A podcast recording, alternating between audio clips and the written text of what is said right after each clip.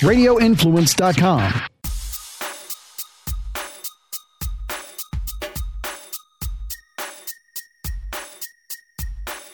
Welcome to episode five of the Fight HQ podcast with the fighter Pete Rogers Jr. I am Jason Floyd coming here on this uh, Monday, August the 31st. Pete, I cannot believe tomorrow is September the 1st. Me either, brother. Um, you know, the quarantine threw a monkey wrench in a ton of plans, and the summer, summer is weird, man. And you know, because like you had time off, but everything was shut down and things were limited. So, um, it's a weird year, bro. like 2021 can't come fast enough. Yeah, man. It's uh, September. Uh, we're we're two weeks from the first NFL game. I'm actually starting my my uh, my meetings tomorrow, bright and early tomorrow morning. So uh, football season's here, man. It's uh, been been playing a little Madden 21. By the way, whether you're a fan of the Bucks or not a fan of the Bucks, play them in Madden. I feel like offensively, it's a cheat code. Yeah, yeah. I mean, there's no way that offense is. Uh, you know, you can compare to that offense. It's on another level. I mean, you got Mike Evans, Chris Godwin, Tom Brady, Gronkowski, OJ Howard, and you know Peyton Barber. So it's just insane. No, like no, no Peyton Barber. Peyton Barber. Oh, he, right. What's Ronald Jones? I'm sorry. yeah, right? yeah. You got you got you got Rojo. Um, Shady McCoy will be your third down back. Uh, don't forget Cam Brate as well. Uh, it is. Uh, I, I, I just I, I was uh, I was playing a little bit uh, on thir- Thursday night. I I downloaded the MVP, so it gave you the the you know the early access to it, and so man, it was just like I'm just playing the franchise mode, and I'm just like, good lord, this is like a cheat code. Yep. Yeah. I, and it's going to be a very difficult offense to prepare for. So I'm excited. I had my first fantasy draft uh, yesterday. So I made sure that, you know, I, I tried to get as many pieces as possible. But, um, you know, between the Bucks and uh, the Texans offense, I, I'm, I'm pretty set. Yeah, I want to say that uh, my I only play in one fantasy league, and uh, it's uh, I want to say Sunday.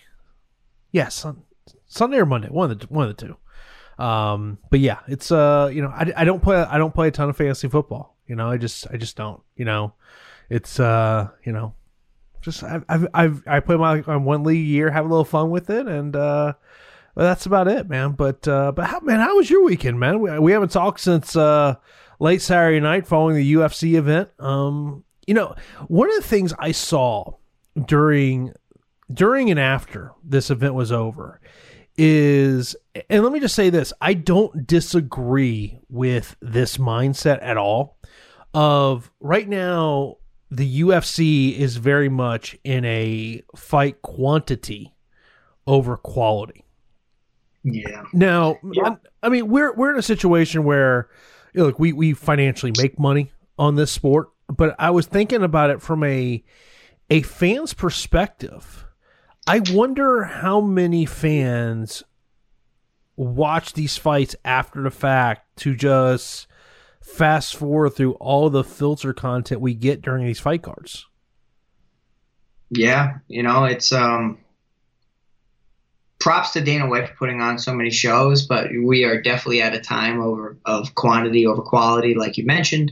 Um, you know, and I also think that the uh, the pandemic has kind of thrown a monkey wrench in a, a ton of fighters' plans, training camps plans, uh, the health of athletes, um, how many people on their roster that they're you know that are at their disposal. Uh, so, so I think it's giving opportunities to other fighters that are willing to step up. We always mention if you were in Vegas or you were looking to get on a UFC card, go to Vegas because that is the time to do it now uh, to get on one of those uh, contender series fights or as a late minute replacement. Um, seeing tons of you know. Tons of fights where people are missing weight, tons of fights where fighters are dropping out due to injury or COVID tests. Um, you know, so I understand uh, what Dana White's doing. It's kind of like keeping a streak alive. Like he's trying to keep that streak to be like, uh, we had shows on from the whatever, the fourth week of the pandemic, whatever it was, until, you know, everything, you know, normalized. You know, say it was like six straight months. They had a UFC card for six straight months. It's kind of almost like they want to just be able to say something huge like that one day. And, uh, as long as they have fighters willing to step up, I, I believe that we'll continue to have shows. All right, the number is one and a half. Over under. Fight changes this week. For the UFC card? Yeah. Um, I'm going to say we're going to have one change. I think we're going to have a normal card. I don't know. You know, I'll, I'll take the under on that. I, am going to hope it. You got to smash the over every week, usually. I'm looking at it right now. Um, okay, so we have the OSP uh, Alonzo Menifield fight on that again. So who knows if that that's probably the one that I would circle as if it will actually happen. Yeah, it's uh I mean, we had the one change. The one change we've already seen already was where Ricky Simón pulled out of the fight card. Wow. I did see that they've already got a replacement for Brian Kelleher. Um, but yeah, I mean, as of right now, if you look on Tapology, uh, there is four uh, fights that have already been uh, postponed from this. Ryan Kelleher now going to take on Kevin Natividad, who is uh, fought for LFA primarily. Yep. Um, but yeah, it's uh, man, it, it is crazy. It, it's just it's it's, I, and I don't know what it is, but we really we didn't really see this happen in Fight Island. I I don't know if it's because of fighters essentially getting there sooner than maybe they would for a Vegas card. I don't I don't mm-hmm. know if that has something to do with it or not, but man, it is it's crazy. It's like you said, man, if you're if you're a fighter that is on the verge of potentially getting a UFC call, you might as well just, you know what, where where do you want to train in Vegas? And, and just, you know, you know, maybe if you got someone in the fight community you're friends with, like, hey, man, can I rent a room for a month? And just hope you get a fight.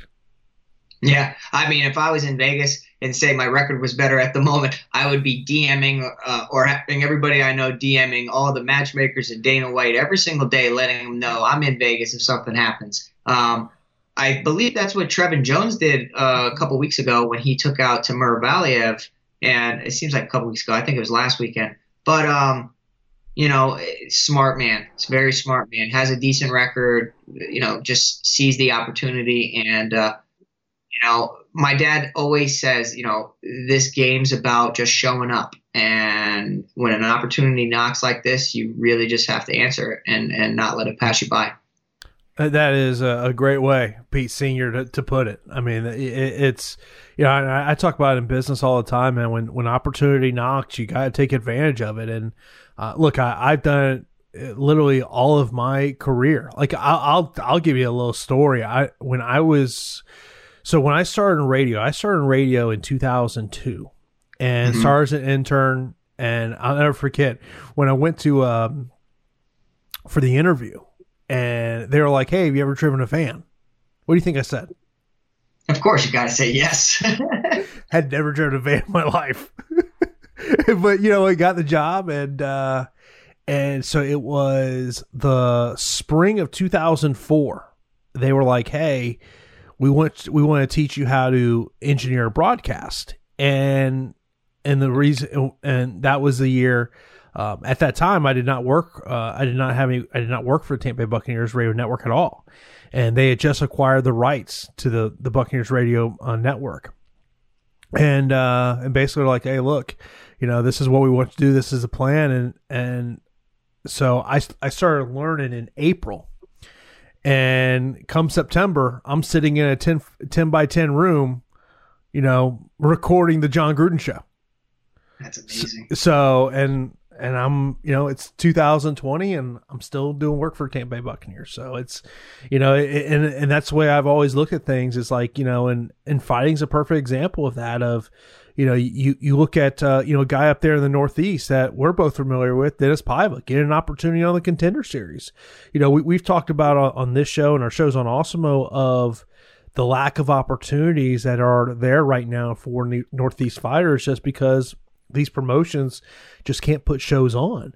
And, and so you, you got to take advantage of, of, those opportunities. Like when, when I hear of a fighter turning down a contender series fight, and yes, I have heard it, I I sit there and go, man, you better be hurt because if you say no to Mick Maynard or Sean Shelby to get on the contender series, the odds of them coming back to you again are probably not high.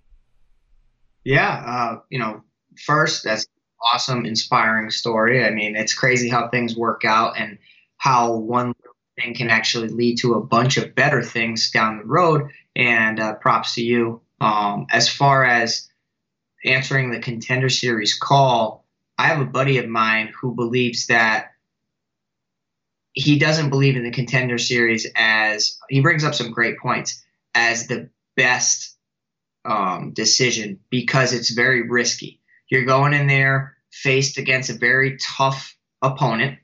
Um, so you're probably going to have your hardest matchup to date. And it's probably not going to be stylistically, stylistically what you're looking for, right? Um, you're not guaranteed to get a contract. You could go there, fight a tough fight, and lose. Um, and he believes that it's probably a better idea to stay regionally and just start beating, can continue to beat regional guys and hope that you actually get that true UFC call. Now, does have the UFC matchmakers eliminated that process and they've kind of developed their matchmaking process of evaluating fighters through the contender series as their main way and their gateway to getting talent? Or, um, you know, would they only sign somebody to the UFC as a last minute replacement? Um, you know, and everything else will have to go through the contender series because it's an interesting point, Jason. I don't disagree with what your buddy said there. It is very high risk, high reward type mentality. I mean, let's look at last week of Jamie Pickett. It was his third opportunity on the contender series. If he doesn't get the win, I don't think an opportunity ever comes for him again. I mean, he mentioned that before he got the call with this, he probably was done being a fighter. You know, just of, you know, hey, I'd made this run with it. And I mean, look, obviously the time we're in changes a lot of that because there's not a lot of opportunities, but also where I think the, you know, part of the contender series uh, allure that fighters have is obviously it is the clear path to get to the UFC. There, there's not a clear path to get there. You know, I mean, yes, you can go fight on a promotion that that's on UFC Fight Pass. Okay, yes, and, and clearly the, the, matchmakers are going to have good film footage to watch of you as opposed to, you know, maybe the footage they find of you if it's a non-televised card is you know through a cell phone or whatnot. It's not great. You know, it's not a high def um, video feed for them. But to it, but also the part of the contender series of why fighters like it so much is the pay. Go go tell me on the regional scene, taking out ticket sales commission, where do you make a guaranteed five thousand dollars? Are they getting five and five, or is it okay? Yep. Yeah, so that's a you know that's a very good pay. Um, and I think most fighters will accept that because of uh, obviously the pay. But I think a you know few of them will overlook the pay and think of easiest path potentially to land in the UFC. Now the unknown of never getting signed and just continually to be a, a, a regional legend is a you know is a true possibility. That could actually happen. We know plenty of fighters that have dominated the regional scene and never actually got the call, even though they probably should have. So um, I understand what my buddy's saying, and I, I do recognize the risk in it. But let me tell you, Dana White, Dana White, or any of his you know employees contact you, that's like that's legendary right there. So it would take a brass pair to really turn down that. Yeah, I don't I don't know how especially in today's world, I don't know how you turn down that opportunity, but I have heard fighters uh, do it in the past, you know, and, and look, it's it, it's a great opportunity, but high risk, high reward. The the only the one thing that I do not like about the contender series is I believe that sometimes whether it's the manager, whether it's a coach, whether it's the fighter, of if you're one and 0, 2 and 0, I do not believe contender series is the right route for you. Now, look, if you're uh, say a 2 0 heavyweight and you're 34 years old, okay, I get that. But if yeah. like you're a a 2 and 0 155 or you're 23 years old, I just don't think it's a good decision to go on the contender series. I, I think there's times where I look at some fighters who go on the contender series and I go, is it just too fast? Because, like, let's say you're 2 and 0, 3 and 0, let's even say 4 0 So, do you want your third, fourth, fifth, or sixth fight to already be in the UFC? Like, because the one thing is, is like you don't want to be that raw of a fighter and be in the UFC because no matter what, there is no easy fights in the UFC. You know, it, it's just, and the UFC's never, you know, really had this mentality of slow building fighters. I mean, like uh, an example of that would be look at Bellator. Bellator does slow build fighters, and there's nothing wrong with that. But that's just not the UFC's mentality. Yeah, I, I think um, you're starting to see prospects get destroyed, and if you've been paying attention to the few, last few weeks, you've actually noticed that. Uh, we can think about Edmen Shahbazyan. Uh, after a couple big wins, he faces a proven uh, veteran in Derek Brunson, who actually thought that he was going to go out there and just put away early. And you know, we see the veteran get it done. Um, you think about Sugar Sean O'Malley against Marlon Vera, similar thing. Prospects getting derailed completely. But the UFC is the best at building talent. There's no questions about that. Um, if you are four or five and zero, oh or you know less than that, and you're on the contender series, you're most likely not ready for the UFC to begin with. Um, that, in my opinion, is like a um, an Ultimate Fighter type of record. Like, I, you know, Ultimate Fighter comes around every now and then, but I think that is more of the place for a fighter like you. If they had like a UFC uh, AAA or something, you would be in that. You know what I mean? Like the minor leagues of the UFC. Um, but I mean, we're, we're seeing the contender series this week headlined by two four and one fighters, and that absolutely blows my mind. And um, you know, you bring up a great point. If you get an early opportunity early in your, your career when you probably haven't reached your potential or nowhere near it, and you probably still have flaws, and you go on the contender series and lose, well, you're probably never getting a call again unless you just really make a statement on the regional scene. Yeah, it's just, you know, and, it's a tough call to turn down. I look at that. We'll talk a little bit more about the contender series later on in the show, but do want to talk about a couple of things that we saw on Saturday's UFC fight card. Of course, what we like to do is you know get to your your perspective as a fighter uh, on some of these things. Um, first off, let's talk about the main event and Anthony Smith and Alexander Rakic. Great performance by Alexander Rakic. You know, it, it's a it's a look. It was a great performance by him. Um, you know, watching the fight, a couple of thoughts I had was if you were looking to leapfrog the Glover Thiago Santos winner to get the winner of the vacant uh, you know, title fight that we have coming up next month, or I guess this month, you know, since we're, you know, four weeks away from that fight between Dom Reyes and Jan Blachowicz, to me, that is not the type of performance that is going to elevate you up and put you above that. Um, you know, but like it, we, we, joke about like when you had that fight, you know, last February, where you know you told me like, hey, I want to stick on, you know, stay on this on the feet, but then you ultimately take the fight to the ground, and we joke about that. But I actually thought about that watching this fight based on what you had said to me, you know, over the course of, of time, where you said, you know what, when I got to the ground, I just felt my opponent's strength. And I'm like, oh man, I am so much stronger than this guy. And as I was watching that sequence, as much as I was like, dude, just stand up. Just chop away at those legs. You're going to get the finish on the feet. But then I was also like, man, I, I was like, he mu- his fight IQ must be telling him this guy ha- has nothing for me on the ground. So why put myself in a potential position where you know, what if Anthony Smith lands one? You know, as you always say, all it takes is one shot. Yeah, uh, you know, shout out to my boy Rakic, man. I, I absolutely love Rakic. I don't know why, but every now and then you find fighters that you really like, and he's one of them for me. I, I just I just like everything about him. Uh, I like his story. I like his style. Um, you know, very impressive performance. Definitely not what I was expecting.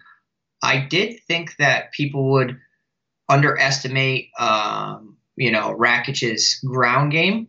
I didn't think that he'd go so offensive with it because we we discussed how Anthony Smith would look to, you know, take him down and put him basically, uh, you know, in the most vulnerable position ever. Um, you know, Anthony Smith looked okay mentally but I think you just saw the the size and the strength really, you know, just favor uh, Rakic in this fight like big time. And it, you know, exactly what you brought up when you know I was in that fight and my opponent tied up with me and I had underhooks and I'm like, man, this kid.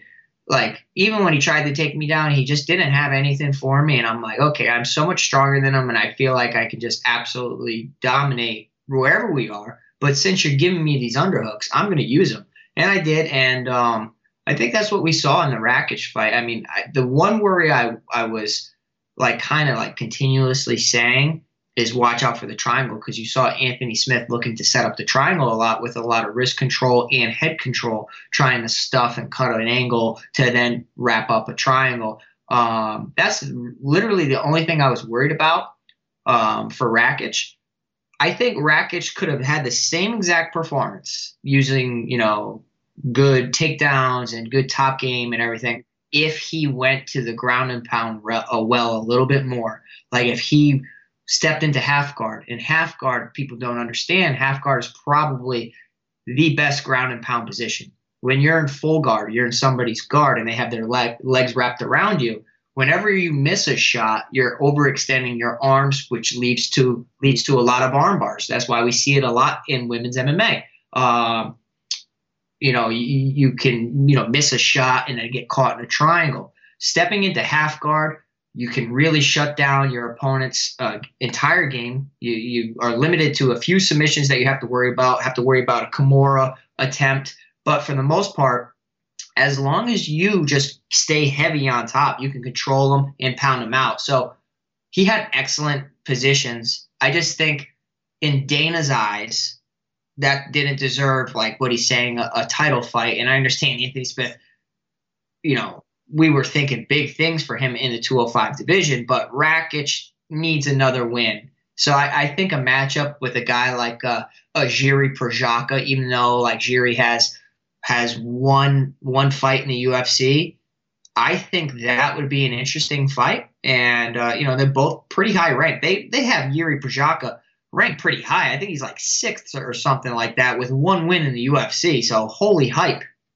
That is the fight that I mentioned after the fight was over. I said if he's looking for a quick turnaround as opposed to waiting to see what happens with Glover, Thiago, and and Dom and Yan, then you know Yuri is the the fight that makes the most sense. But I would think that if I am in the coach slash manager role of Alexander Rakic, I am telling him, look, let's let's be ready just in case one of these guys falls out. Give put yeah. put yourself in the best opportunity to succeed. It's just like as you mentioned, what your father says to you.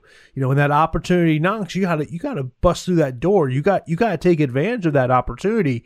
You know, it, it was one of those performances where if it was a contender series fight, you know, because this is that, like this is the the one thing that's very interesting to me about the contender series, and I I feel bad for fighters like like you think of Anthony Romero last week, where hmm. I think he should it's a if we were in normal times where the UFC was doing fights in front of fans, I think Anthony Romero gets signed because they need Canadian fighters. Um, yeah, but also like I feel bad for fighters who are in that position of you have worked all the way to this moment. You have got a television camera in front of you and you're hearing Dana White explain why he's not going to sign you. That has got to be one of the lowest moments of your MMA career. I mean, look, look, it's a low moment when you lose. You, you don't go out there and have performance you want, but like I was looking at it from an Anthony Romero aspect. I'm like, this has got to be like because you could see it in his facial expressions of like, oh my god. Now, something to note about these contender series contracts is the UFC has a 30 day clause to sign you. So it's not like Anthony Romero could go sign with Bellator tomorrow. There's a 30 day clause. So I, I, would be surprised if Anthony Romero doesn't find himself maybe on another contender series fight or, or, or maybe a, a short notice fight. But it was, uh, speaking of the Rakic, it made me think of like, if that was a contender series fight, I could see Dana White railing on him for not yeah. going for the finish. Yeah. I mean, if you think about it, Dana White weeks ago or maybe months ago, he, you know, Curtis Blaydes was talking a lot leading up to the Volkov fight about how he's going to win the title and, and be this and be that. And he had an absolutely dominating performance, like a very dominant performance against Volkov. And then in the post fight, I mean, he oh, eventually ran out of gas and, you know, he didn't get the finish that he was hoping for. The post fight, Dana's like, you know, this guy was talking so much after the fight. And then he goes out there and he fights like that, and it's not really impressive. So to him, for him to not think that Curtis Blaydes was impressive, I can only imagine his take on uh, Rakic's fight. Even though Rakic looks like a superhero and he, you know, he strikes really hard and all these things, and there's so much hype behind him. I can see him having a very critical, um, you know, outlook on that fight. And if it's in the contender series, you wonder if he would get a contract. Probably not. But these guys already have contracts and they are fighting some of the best fighters in the world. And in that case, to, you know, in the Curtis Blaydes fight and this fight, guys in the top 10, top five. So, like, you need to make sure that you get a W. Now, you can do so and do more than what Rakic did, but it's the safe way out. Like you want to just get that W, push you to the front of the line, and that's essentially what he did. Um, the the problem is in Dana's eyes, like in the contender series, the whole we need finishes or like we need finishers. That's like the narrative of the show so I feel like despite good performances or whatnot, every now and then he'll he'll sign somebody that doesn't get a finish. But they're going to stick with that narrative because it, it's exciting. You know, it's exciting. They're looking for guys who finish fights, but the the reality is that finishes will start to become harder to come by as you increase your level of competition, and um, that's why when you see guys finishing people at the high end of the sport, you really need to pay attention to them. I think an example of that is you look at Impa. You know, he's not getting the finishes, but that was a great performance that he had on Saturday night. I was I was more impressed with Impa on Saturday night than I've been in his contender series fights. I thought he fought a great fight. Man, Maki Pitolo, that dude can just take some shots. He can throw some coconut bombs, but he can take some bombs on that chin. There were times yeah. that fight, I'm like, I, it's one of those things of like, you know, because we see this, and obviously you being, you know, a fighter, I'm sure you've been in this situation where like you're just throwing these bombs on someone, and you're just like, what is it going to take for this dude to drop? Yeah, sometimes some people can weather it, and uh, some people get defeated. Like if you can hit somebody and they seem unfazed, and you don't put them away, some fighters actually lose confidence by not being able to put them away. They they think like they have the Terminator in front of them. But if you're still winning the fight and you're just piecing them up, as long as you can handle the pressure that they give you, um, you know, you're gonna be on your way to a dominant victory like uh, Impa Kasanganay was. And uh, you know, it, it was a very good performance from Impa. Um, I thought that he looked a little bit better this fight. Now, is Maki real UFC level? You know what I mean? Like, yes, he's what's he one and three now, or one whatever he is uh, in the UFC. Like using that fight as a barometer, it's very tough because I want to see. But Impa's young too. He's like seven and zero now, eight and zero. Oh. So I, I kind of just if they could build these guys slow, not like the boxing type of build, like you know, handing them bums, but uh, you're in the UFC. Just slowly build some guys so you don't, you know, derail their career, so to speak. Can crusher would be another uh, term that yeah. gets thrown out there. Yeah, that, that's always a uh, you know there, there's a gif out there of a Coca Cola can being crushed that sometimes you'll see when people talk about certain fighters uh, on the regional scene. You know, Anthony Smith. Before we kind of move on, you know the crazy thing about Anthony Smith is you realize he's only 32 years old that's crazy because the guy has like 50 fights. Um, you know, and the amount of fights and the amount of damage that we've seen really raises a, a red flag. Now, I was very surprised that uh, Rakic didn't really test that chin of his because you, you kind of just had to hit him a few times, and after all that damage from Glover to Teixeira less than three months ago. That off switch is there. You know, another before we get to our, our technique of the week, which is going to be the mounted guillotine that, that Sean Brady used in, in his fight.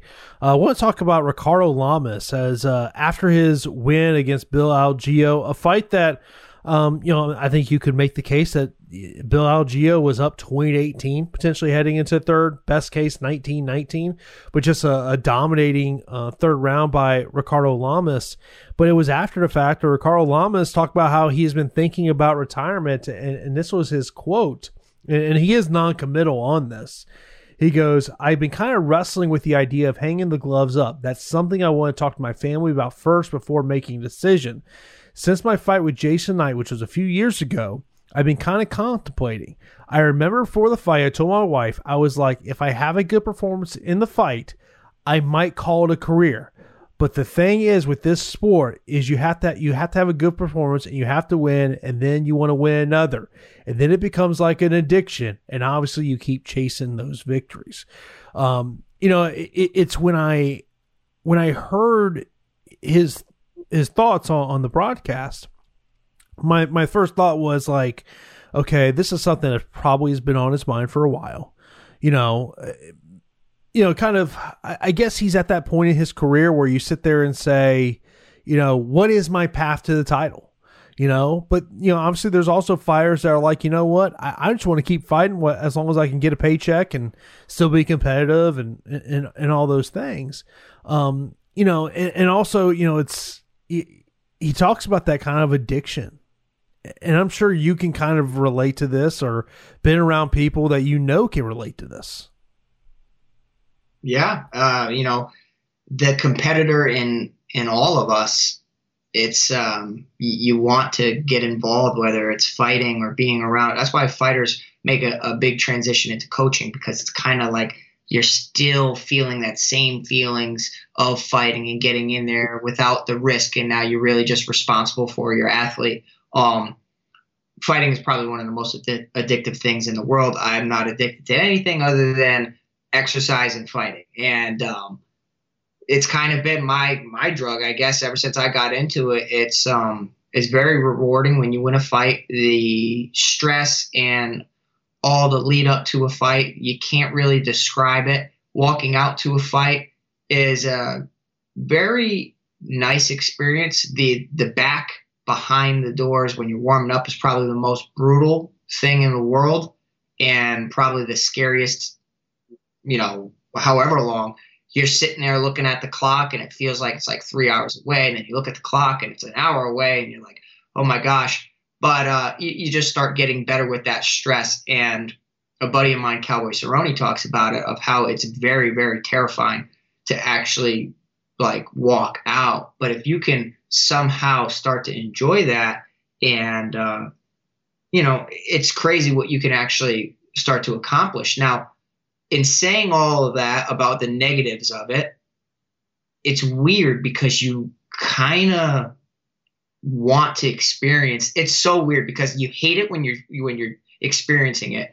And then like say when you're away from fighting, you're like, man, I want to feel that again. I want to feel alive again. Like so I understand what he's saying completely. Now, uh, he did not have the best performance against Bill Algeo because Bill Algeo, I thought, was on his way to winning that fight until the 10-8, you know, third round where Ricardo Lamas really started to rely on his grappling, which started to prove the difference in his strong wrestling and top game. Um, but Bill Algeo for a last, you know, a short notice fight, I thought, you know, he looked incredible. He brought it to a guy that was in the elite part of the division at one time. And I think that's what you mentioned before the the show is what's struggling in Ricardo Lamas's mind is like at one time I was elite. Now a guy takes a fight on short notice and I was on my way to losing that. So like I'm not going to be able to compete with some of the best in the world.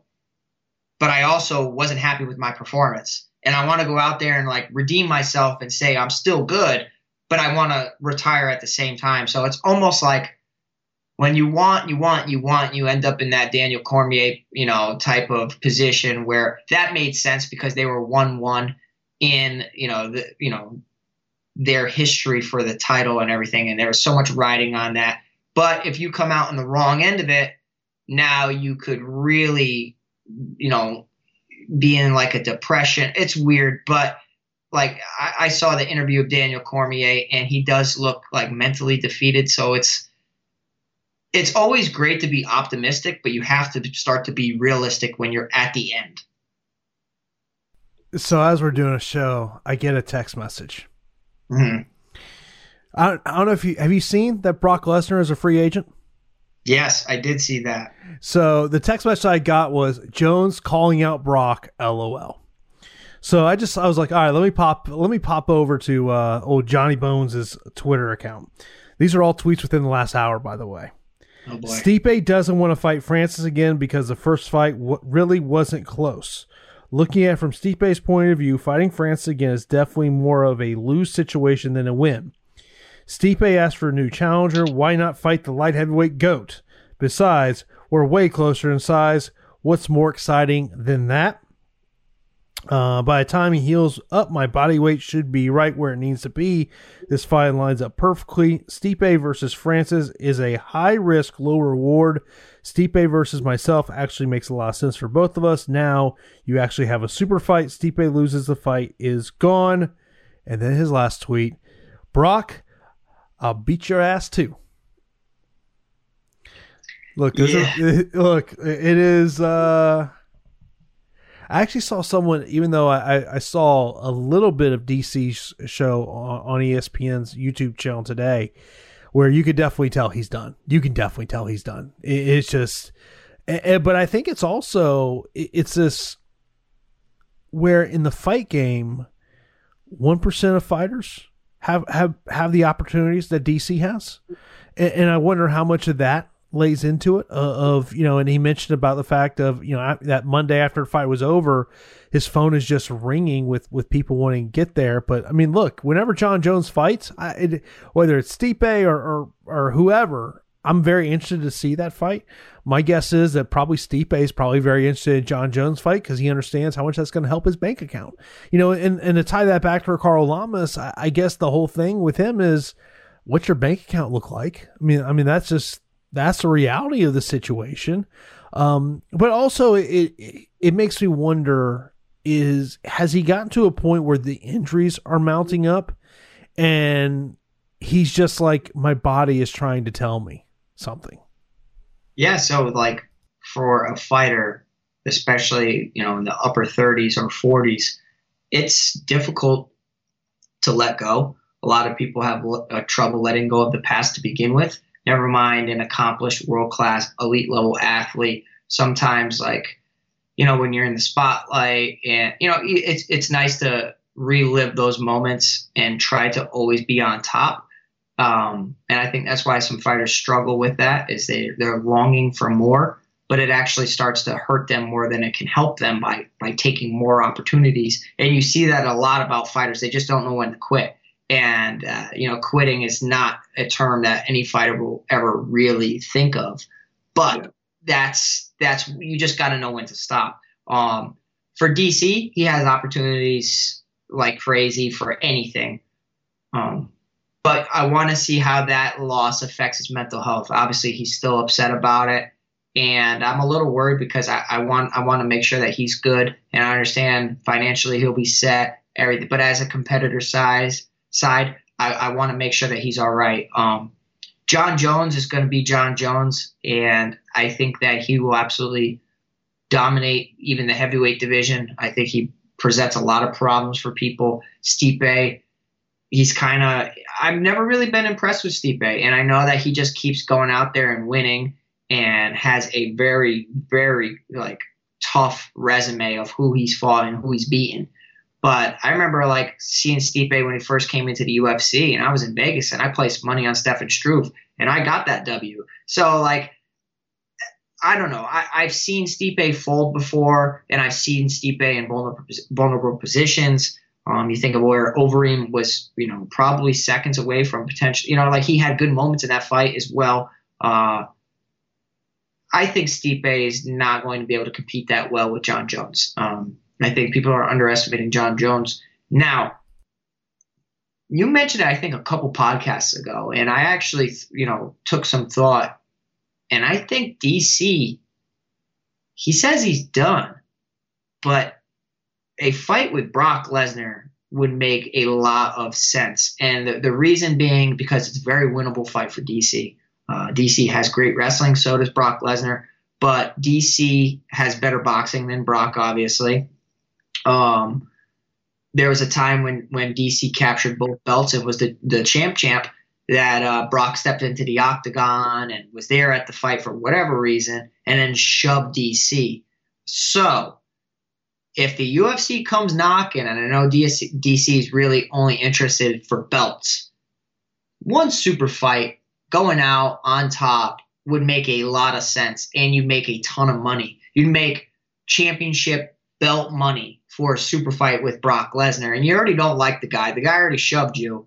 Um, I think that's a fight to make. I really do. Seeing Jon Jones fight Brock Lesnar, that's a joke. I don't want to see that at all. Yeah, I mean, when, when the UFC puts a paycheck in front of you and, yep. and you believe it's just like, you go, man, I, I know I can win this fight. It's it's all I think you know it's always going to be hard for someone to uh, to walk away from that. Uh, you know our technique of the week. We want to go to the Sean Brady and Christian Aguilera fight where uh, Sean Brady gets into the guillotine choke. I do want to give a lot of kudos to Paul Felder in that fight. I thought he did a really great job uh, of not having biased commentary during the fight. I think it's.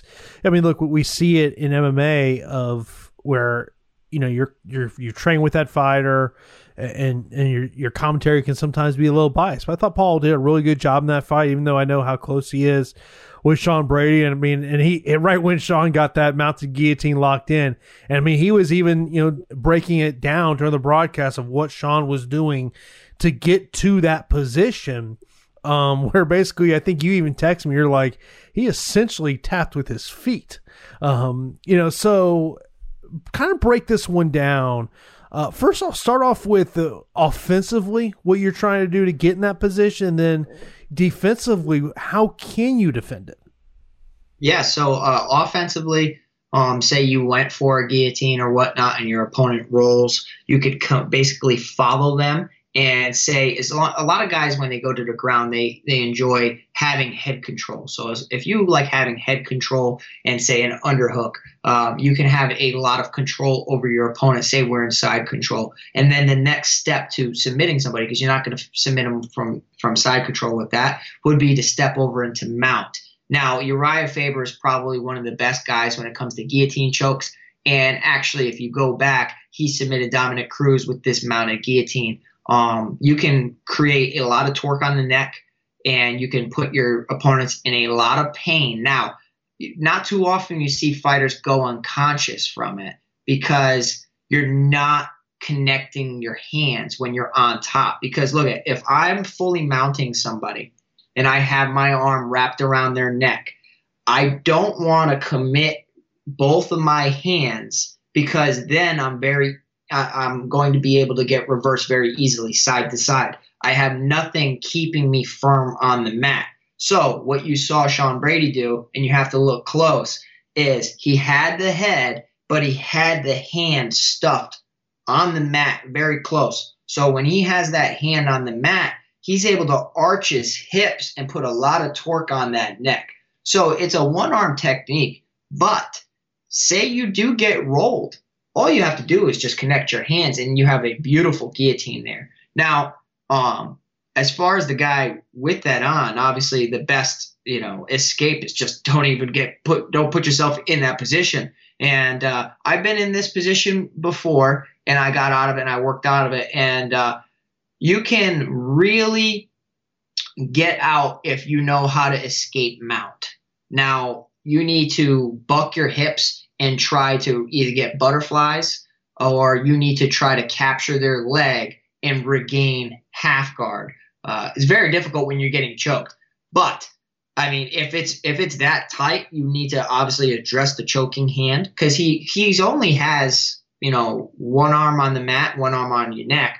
So uh, a lot of guys tap due to pain, and this is one of the few instances you'll see this this technique actually put somebody to sleep. And it was a very powerful technique. And Sean Brady, it's clearly his go-to, kind of like over you know OSP with his uh, St. Preux choke. Yeah, I mean, just a, a, great performance. You know, I saw some people mention, not saying that this fight should be next by any stretch of imagination, but down the road, what does a Sean Brady versus uh, Chimaev fight look like? That's an interesting one. Um, I think Chimaev would be a little bit too big for Brady because Brady. What what weight was that fight at, Jason? That was Brady's a 170er. Chimaev he fought that uh, the UFC debut at, at 185, but he's a, he's a 70er. Yeah, okay. I'm I still feel like Chimaev would be like really big in that situation. Um, probably not a, a matchup that I'm too fond of. I think that Brady has a ton of different matchups that make a lot of sense. That one, you don't want to derail a guy who's undefeated with another guy who's undefeated. Uh, you don't want that who's O's going to go type of scenario unless it's on a big, big card. No, I- am totally with you. Uh, the other thing we want to talk about this week is obviously tomorrow's contender series. Uh, as I look at the fight card, uh, yeah, there's there's two fights that really stick out to me and it's just primarily of, of, knowing the fighters. That's William Knight and Cody Brundage. Of course, William Knight has been on a developmental contract. Uh, he did miss weight earlier today. I, I did see wow. that. I'm not sure if he, he re reweighed back in, but I know he did initially uh, miss weight there. Uh, and Cody Brundage, who I've uh, interviewed Cody a couple times. Um, he has moved his training out to Denver. One of the things that I thought was really interesting that he had mentioned to me we talked about, I don't know, two, two and a half weeks ago, is that the initial plan was for him to just go out there and get like a week's worth of training. And he and the his takeaways were a he got there and realized like okay this is the type of room I need to be in. I need to be a room where I'm not the big fish, and which I basically took as back as home gym in in Michigan.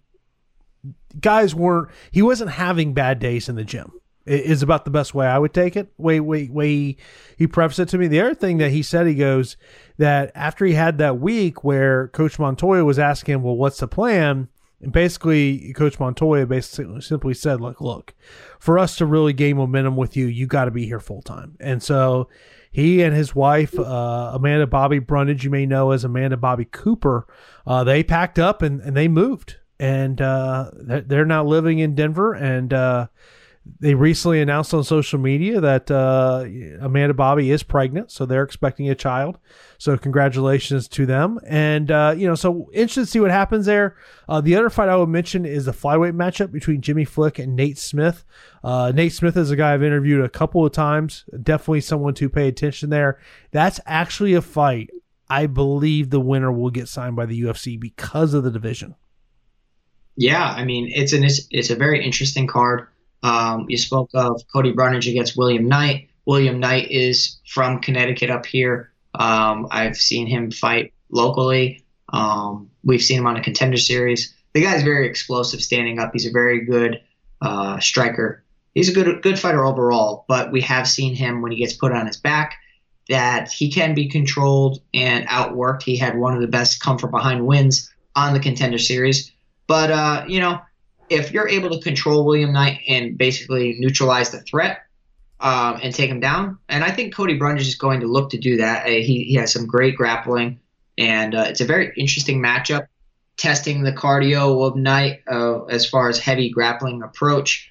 Um, you know, if you can't get William Knight down, he'll try to punish you with his heavy hands, and uh, that's a fight I'm looking forward to. Um, Jose Johnson is uh, the, the next fight against Ronnie Lawrence and uh, Jose Johnson has one of the best knockouts I've seen, and probably one of the scariest knockouts I've ever seen. If you if you don't know what I'm talking about, Google it. Google Jose Johnson, and he lands an elbow when his opponent's trying to take him down. And I've never seen somebody just go completely limp and flat and immediately. Like it was like somebody shut the lights off.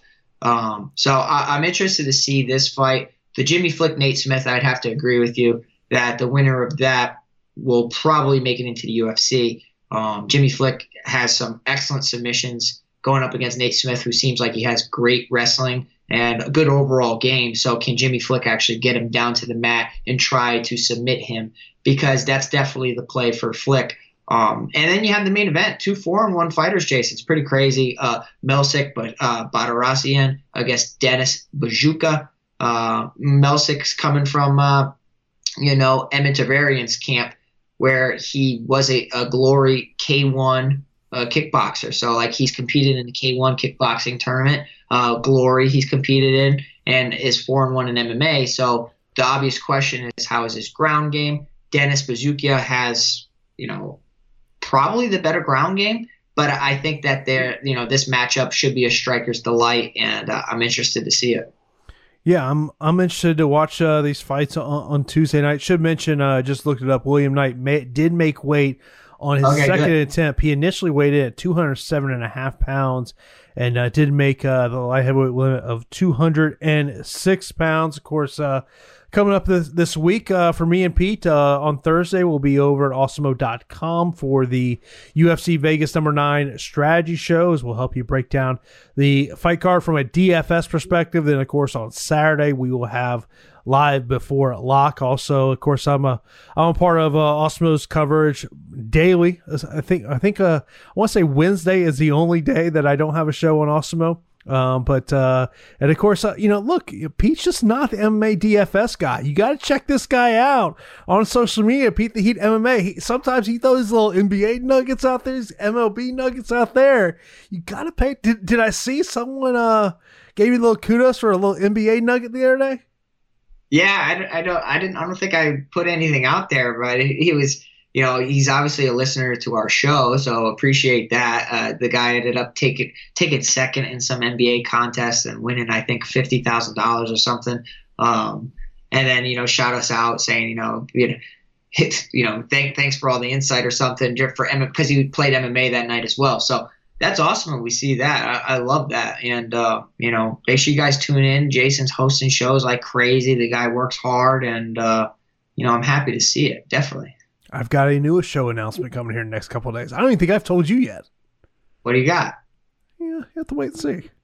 Oh man. I'll, t- I'll tell you. I'll tell you off air. But uh, okay. But yeah, okay. it's uh, I got I got hit up uh this morning about it. So yeah, we'll uh, a little, little teaser out there. Of course, uh, be sure. To, is it NHL? No, no, no, it's not NHL. Okay, all right, I give up. Tell me after. Yeah. I'll, I'll, tell you after the show. Of course, uh, be sure to hit that thumbs up button right here on YouTube. Subscribe to this channel, the Fight HQ podcast channel. Also, if you do want the show in audio form, you can check it out on Apple Podcasts, Spotify, iHeartRadio. And look, if there's an audio platform it's not on that you want it on, just send me a message. You can Twitter, um, if, if you know email jason at radioinfluence.com i'll make sure to get the the show up on that platform. So of course uh it's uh man i, I guess uh final thing here is uh are, are we getting a little pete the heat uh cooking this weekend on the grill?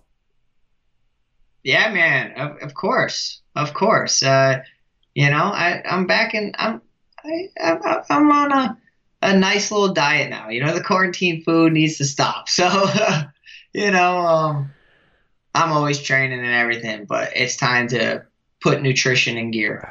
Me, dude, I every morning, I want to say about five of the last six mornings, been taking the dog out for a long walk and getting a nice little, nice little sweat on. Man, it is here in here in Tampa at about seven, eight o'clock in the morning. It's a little muggy. It's a little muggy, a little hot.